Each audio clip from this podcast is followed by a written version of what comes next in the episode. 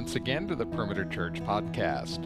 Have you ever had someone tell you that God told them to tell you something on His behalf? What if it contradicts with your own conviction of what God would have you to do? Figuring out which voice is real can be difficult. Lead teacher Randy Pope continues the series Hearing God in a Noisy World with the second part of this message entitled Counterfeit Voices, which covers 1 Kings chapter 13 verses 1 through 25. Thank you for joining us today.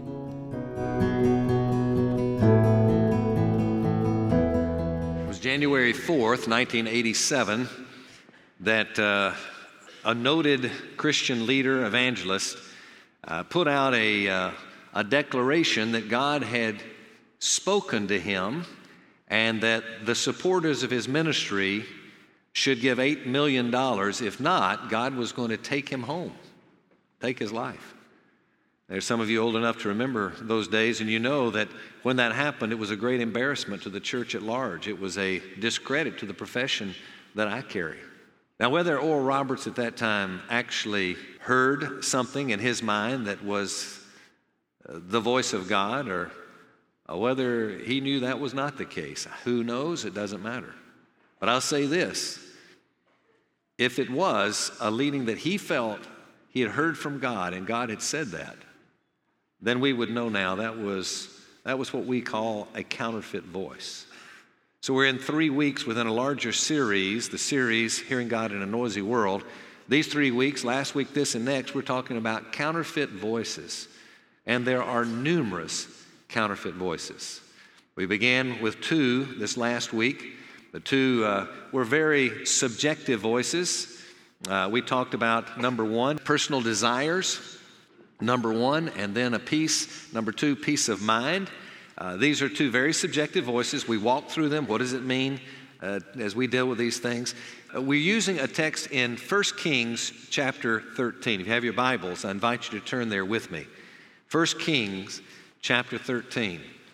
We see these two subjective voices uh, through the text, and we're going to hear now four other voices, two this week, two next week, that are much more objective voices, uh, things that are very easy to identify and understand. It's not just a subjective feeling. And we need to understand how do we know when we're hearing a counterfeit voice? Here's the story in 1 Kings 13. We'll read part of it, but let me just tell you the background of the story. If you're new with us, for sure you need to hear this. First, there is a man of God. He's not identified by name, but a man of God who is told of the Lord that he should go to Bethel, which is one of two cities that Jeroboam, the king of the northern tribes, as we know them of Israel, he was, by the way, from Judah, the southern tribe, and he was to go and he was to prophesy and to bring judgment upon what Jeremiah was, uh, Jeroboam was doing at this time. What he had done is he had established two cities uh, the first uh, and second being uh, Bethel and Dan, and then he built his own sanctuaries there, and he was at this time inaugurating the sanctuary in Bethel. He had formed his own priesthood, all of this an abomination to God, totally against the will of God. He'd come up with his own priest, he had everything going, and now he is going to inaugurate this new sanctuary. As he is doing so, here arrives the man of God. The man of God comes into his presence in the midst of everything going on, he prophesies. And when he does, Jeroboam reaches out his hand in an effort to grab him. When he does so, his hand withers. God brought judgment upon Jeroboam at that time. His hand withers, and the prophet, as we would know him, the man of God, he prayed on behalf of Jeroboam that his hand would be healed, and God restored his hand. So Jeroboam says, Hey, I want you to have a meal with me. You come and stay. Obviously, he'd seen the work of God. He gotten his attention pretty good. Who knows his intentions and motives and so forth? But he says, Would you come and you have a meal with me? Come eat and drink. He says, I can't do that. God's told me not to eat nor drink while in Bethel. So I can't do that, and he ends up leaving. Well, the next episode comes up, and the next episode has to do with some sons of a false prophet. And these sons witness what takes place, go to their father, the false prophet, and say, Hey, dad, that's what we saw. And he explains everything, and he says, Where? Where did he go? Which way did he go? So he saddles up and he follows, and he finds the man of God probably resting. He stopped. And he encounters him and he says, uh, I need to tell you, you need to come and have a meal with me. Come back with me. I am a prophet of God. He's lying when he says it, but he says, I am a prophet of God. And he says, God told me in a vision that I was supposed to come to you and invite you back to Bethel, or to uh, Bethel to eat with me. Now he's lying when he does it. I want to pick up in scripture in the text. We'll come to verse, verse uh, number 16. That's it, 16. And this is how it reads He said, I cannot return with you, nor go with you, nor will I eat bread or drink water with you in this place. For a command came to me by the word of the Lord. Here's the word You shall eat no bread, nor drink water there. Do not return by going the way which you came. He said to him, I also am a prophet like you. And an angel spoke to me by the word of the Lord, saying, Bring him back to your house, that he may eat bread and drink water. But he lied to him. So he went back with him and ate bread in his house and drank water. Now, the end of the story is the prophecy comes true that the false prophet prophesies, which is another question we need to address. Wait, did God speak through the false prophet? He did. And so what he prophesied came true, and on the way back, he gets devoured by a lion and he dies.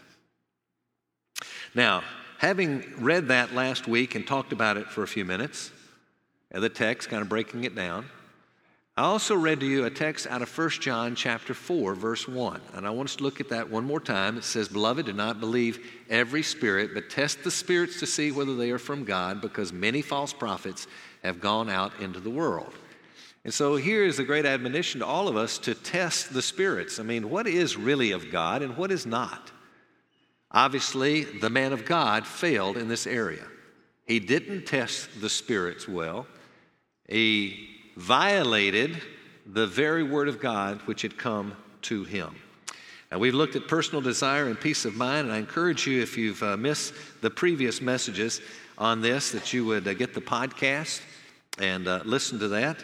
Now, we're going to be looking at the next four over this week and next week, and we're going to start now with number three of the counterfeit voices, which is misguided friends, or in this particular text, a misguided acquaintance.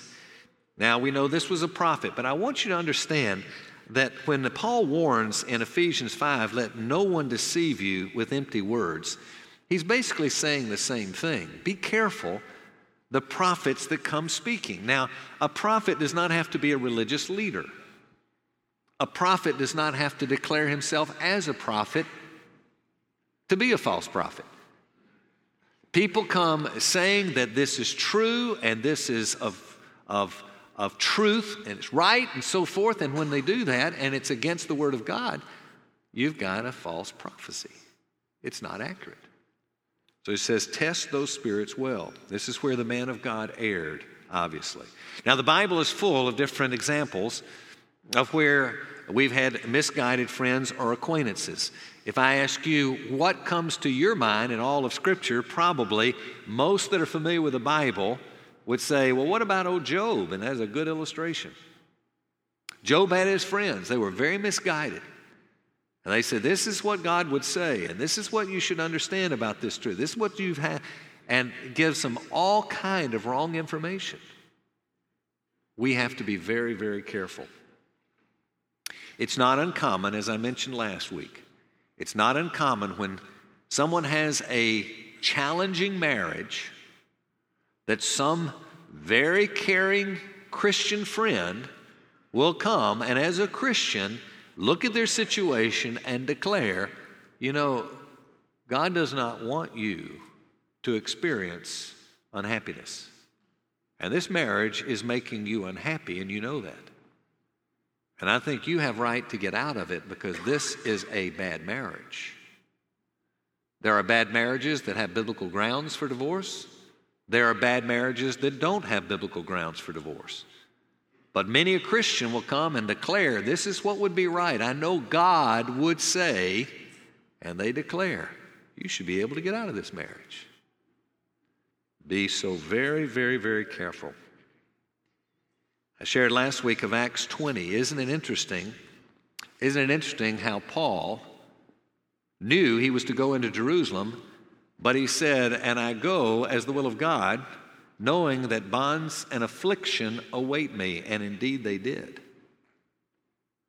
If God wanted Paul to be happy, I would think he would probably find a greater happiness without bonds and affliction than with bonds of affliction. Oh, we can talk about joy, but let me tell you, you know what we're talking about. We say, What makes you happy? There's nobody here that says, I hope I can be put in bonds. I hope I can experience affliction. People all the time come to me say, Pray because I am in affliction now. Pray for me that I can be delivered. Nobody wants that.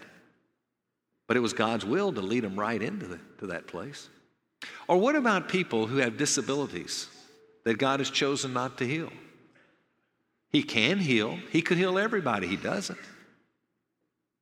Well, is that not the will of God? Of course, God has a will that includes experiences and circumstances that are not going to, in themselves, make us happy. I was at a pastor's conference and speaking. There were a number of seminars being taught, and uh, one of the seminars was entitled something like this What if God gave your, you your marriage to make you holy instead of making you happy? That could be, biblically speaking. Maybe there is. Maybe there is a circumstance in your life and my life where God says, I know this is not making you happy, but it's making you holy, which is ultimately going to give you blessedness, which is happiness. Well, certainly we have to be very, very careful because many are going to simply logic and they're going to say, I thank God, and then they'll state their statement. Be so very, very, very careful. What about prophecy? There's an interesting subject matter among Christians as they talk. Is there a gift of prophecy today? There are godly, Bible believing, scholarly people who are going to take both sides of that, of that debate. They're going to say the gift no longer exists, others say it still continues today. If you ask my opinion, which could be wrong, I say the gift of prophecy is still today. It's a very valid gift. I would predict there are quite a number of people here who have a giftedness to prophecy. Now, we can do things that are not gifts. All of us can have a prophecy of sort, as I'll define it in a minute. But there's some that are gifted, and that's going to be a role they're going to play in the church to be used in such a way and be identified to say, I want to go to that person and ask. I want their counsel. I want their leadership, what they might say. I like the way that Wayne Grudem defines prophecy for today. He says that's the speaking of mere human words to report something God has brought to mind. Does God bring things to mind? I think so. I was talking to someone yesterday. They shared three different stories in their devotional time over the recent past that God has literally weighed upon their heart, no voice out of the, out of the skies that says, You should call so and so right now. And all three occasions brought the most amazing, you would say, there is no way that could have ever happened outside God having prompted to call at that moment.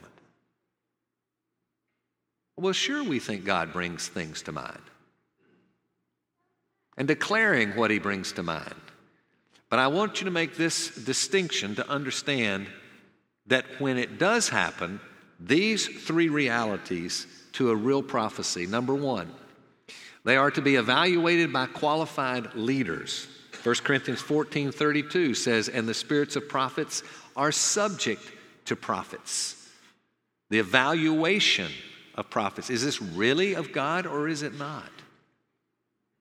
So it's not, oh, it's, it's a done deal because this person said it?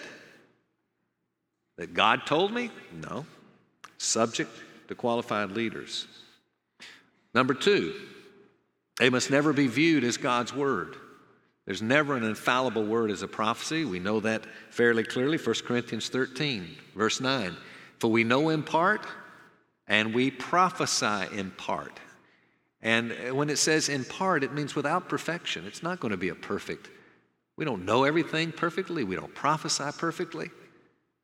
Doesn't mean that God doesn't speak to us and prompt us by bringing to our mind things that we need to declare to other people and share.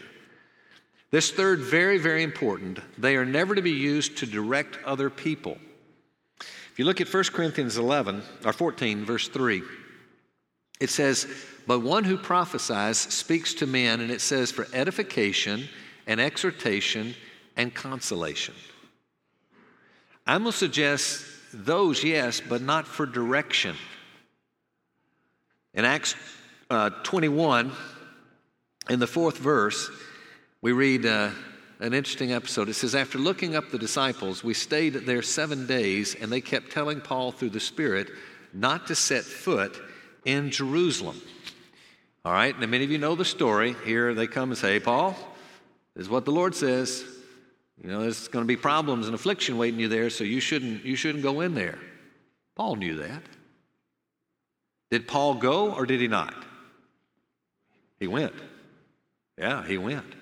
No evidence, no indication that he was being disobedient. In fact, the indication would be he went because he was obedient. Did the prophecy come true? Sure, it did. Bonds and affliction, they were waiting, and just as they, they had said, this is what's going to happen, it happened. But he in no way decided that I'm not going to go because you have warned me that I shouldn't go. No, it, in fact, it came true. The point is, if someone comes to me with saying, This is what the Lord says, and says, You should or shouldn't do this, you shouldn't go there, and the Lord told me, I don't listen to that. I'll take it as advice or counsel of a human, but not assuming that God has spoken to that person at all. Now, when I have a sense I should or shouldn't go somewhere, and I sense the Lord is prompting me, I want to listen very carefully. Among other things, I want to take that into full advice. That may be the Lord speaking. I want to test and find out. Many of you were here the week I told the story of going into Iraq, and when one of the elders, after we had deliberated, called me and said, uh, uh, The Lord has uh, spoken to me. I think that it, it's not the best thing, the right thing to, to go into Iraq. But you remember the story. I went on to Iraq, and everything was fine. And uh, I, I, I didn't think that was to be a valid thing to determine whether I went in or not. I like the way Blaine Smith puts it, and I think he's probably accurate, at least from my knowledge.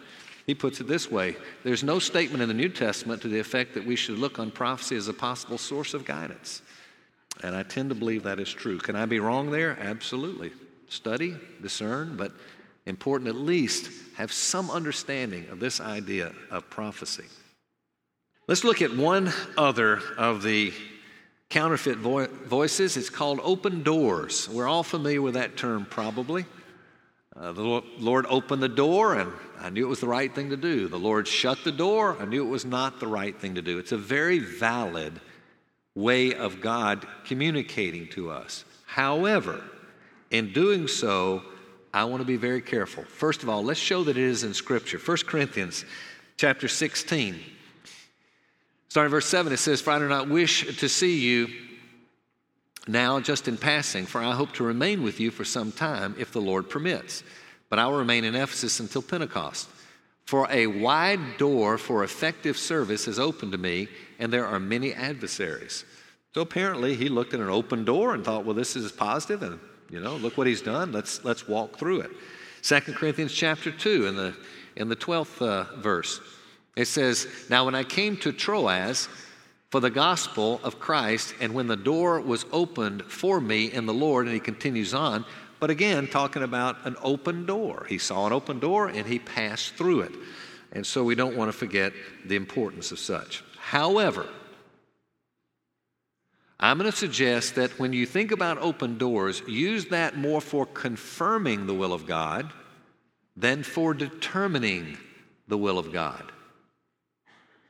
As one person has put it, Many an open door leads to an empty elevator shaft. Just because the door is open doesn't mean we should walk through it, right? So we've got to be very, very careful. Here's where the man of God perhaps got into trouble. Well, man, look at the open door. I mean, it looks as if, my goodness, these boys happen to overhear everything. They go back, their father's a prophet, and tell him, and he says, Oh, I'm supposed to come follow you. And he finds me, of all the places, he finds me, and he invites me back. He tells me there's a vision. He's seen, heard from the Lord. This is what God told him. Man, look at all the open doors. Surely this is the right thing to do. It led to his downfall. So we have to be very, very careful with open doors. You heard the story of the man who was always watching his TV and his wife always complaining, saying, You need to turn that thing off. God didn't want you watching TV all the time. You, you need to get, get that thing turned off, turn off, turn off. And he's always watching TV, and then the TV breaks. And she comes to him and says, I told you God didn't want you watching that TV. He said, God just told me we need a new TV. so you can, you can find it any way you want it, obviously. So you got to be careful not to discount it, but don't listen too carefully. Now, what about fleecing? Let's talk about fleecing and casting lots. In the scriptures, you have the story, uh, uh, particularly the story of Gideon with the Midianites. And here, Gideon has uh, been told of God to go pursue the Midianites and small army, and he says, "Man, this doesn't look very feasible. Are you sure? Yes, go." And he says, "Lord, would you would you give me a sign?" And uh, so here he takes the lamb's fleece and lays it out, and both ways. Well, if the ground has dew and the fleece doesn't, and vice versa, then that'll be my that'll be my sign. And sure enough, it was the case, and he knew to go. And from that time, we've got the term fleece, that you throw out a fleece. What about casting lots? You have in the Old Testament, the example in Proverbs 16:33. It says the lot is cast into the lap, but it's every decision is from the Lord. So they're not saying that the, the lot is is bad and it's basically rolling the dice, you know. Let's see what it says. And if it says this, then we do it. If it says that, then we don't. The New Testament, you have in Luke 1, uh, Zacharias, who's assigned temple duty based on the casting of lots, or in fact, the successor of Judas is literally chosen by the casting of lots. However, after Pentecost, you don't see either being used in determining the will of God. There's no illustration in Scripture uh, which is going to suggest that now God has got His Spirit living within us and He will prompt us through His Spirit. We don't need the casting of lots or fleecing, as it would be called. Now, when it leaves this question, well, what is the difference between fleecing and an open door? Isn't fleecing in a t- type of open door? Fleecing would be having a sign with no relevance to the issue at hand. For instance, let's say um, Let's say one of you ladies, uh, your budget is, you know, broken, you, you don't have enough money, you know that, you want to be a good steward of your money, and but oh my, you just want a new dress so badly. And do I spend the money? I probably shouldn't, but so finally you say, okay, Lord, here's the deal. I'm going to drive up to the store, if there's a parking spot right in front, I get the dress. If there's no parking spot, you're telling me not to get the dress. Not even related. Of course, all you got to do then is just get there a little before the store opens, and it's probably a parking lot and a parking spot. So obviously, that's that's a fleece. That's not that's not what you're looking for. Versus, let's say you're buying a home, and as you're trying to decide, okay, we've got this budget, and here's a home that we really think is the right place. It's, everything seems to be right, except the price is a little too high. And here's what we're going to do we're going to take it down to the price that we said was our bottom line. And you know what? If they come down to that, then we're going to say this is right. If they don't, then we know it's not the right. We're not going to, well, change our budget. Let's just stick with what it is, okay? And you do it. Well, that's very related to the subject matter at hand. And that's an open door versus a closed door. So just different Different things. They're not the same at all. Open doors, okay. But the bottom line is this don't use it as a sole determining factor. Let it be an affirming factor to what you already suspect to be the will of God. Now, next week, we're going to look at two other of our uh, different uh, counterfeit voices. We're going to look at mystical experiences and distorted thinking. Particularly, this issue of distorted thinking, many of us here are going to find very, very important because there are life and thinking patterns that we have based on our history, our upbringing, our personality, all kind of factors that have been distorted in a way that will cause us to think the will of God is or is not and may be absolutely wrong. So, very important. We'll cover that next week. Let me close with this.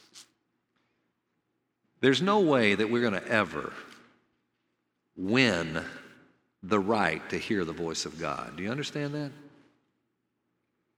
I've said last week, and I'll repeat it again and again, I think the important thing to hear the voice of God is not so much even to understand the counterfeit voices that we look at now or the guidelines for guidance that we're going to look at over the next weeks.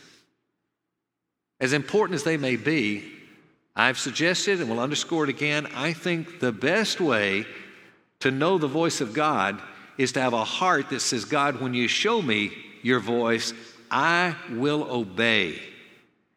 I think it's, it's like a muscle. You keep exercising the muscle, and it gets stronger and stronger and stronger. But we don't earn the favor of God hearing us.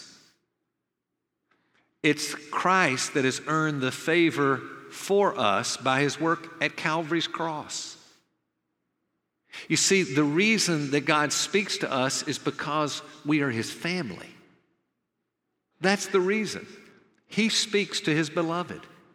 Anybody in his family, even struggling members of his family, even disobedient members of his family, but we are truly members of his family, he's speaking to us.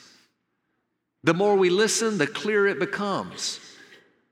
But the truth of it is, he speaks to us because we are family members, and the reason we're family members is because we've been brought into his family based on the work of Christ.